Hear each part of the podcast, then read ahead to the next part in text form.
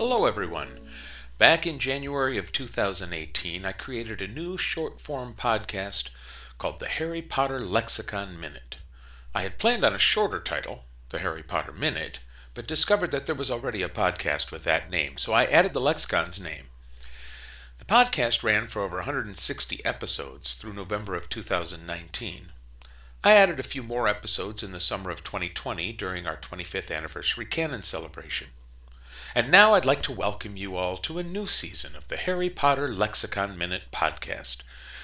This time around, I'll be finishing up my series on the Order of the Phoenix, which stopped at chapter 35 back in September of 2019. I'll add to my Canon Thoughts series and maybe investigate a lingering Potter mystery or two. Some of our other editors have been working on scripts as well. I'm aiming for one or two episodes a week for at least the rest of the summer, so make sure you subscribe wherever you get your podcasts so you won't miss a single one. I and the rest of the Lexicon team are really looking forward to sharing our enthusiasm for the wizarding world with you. Thanks for listening.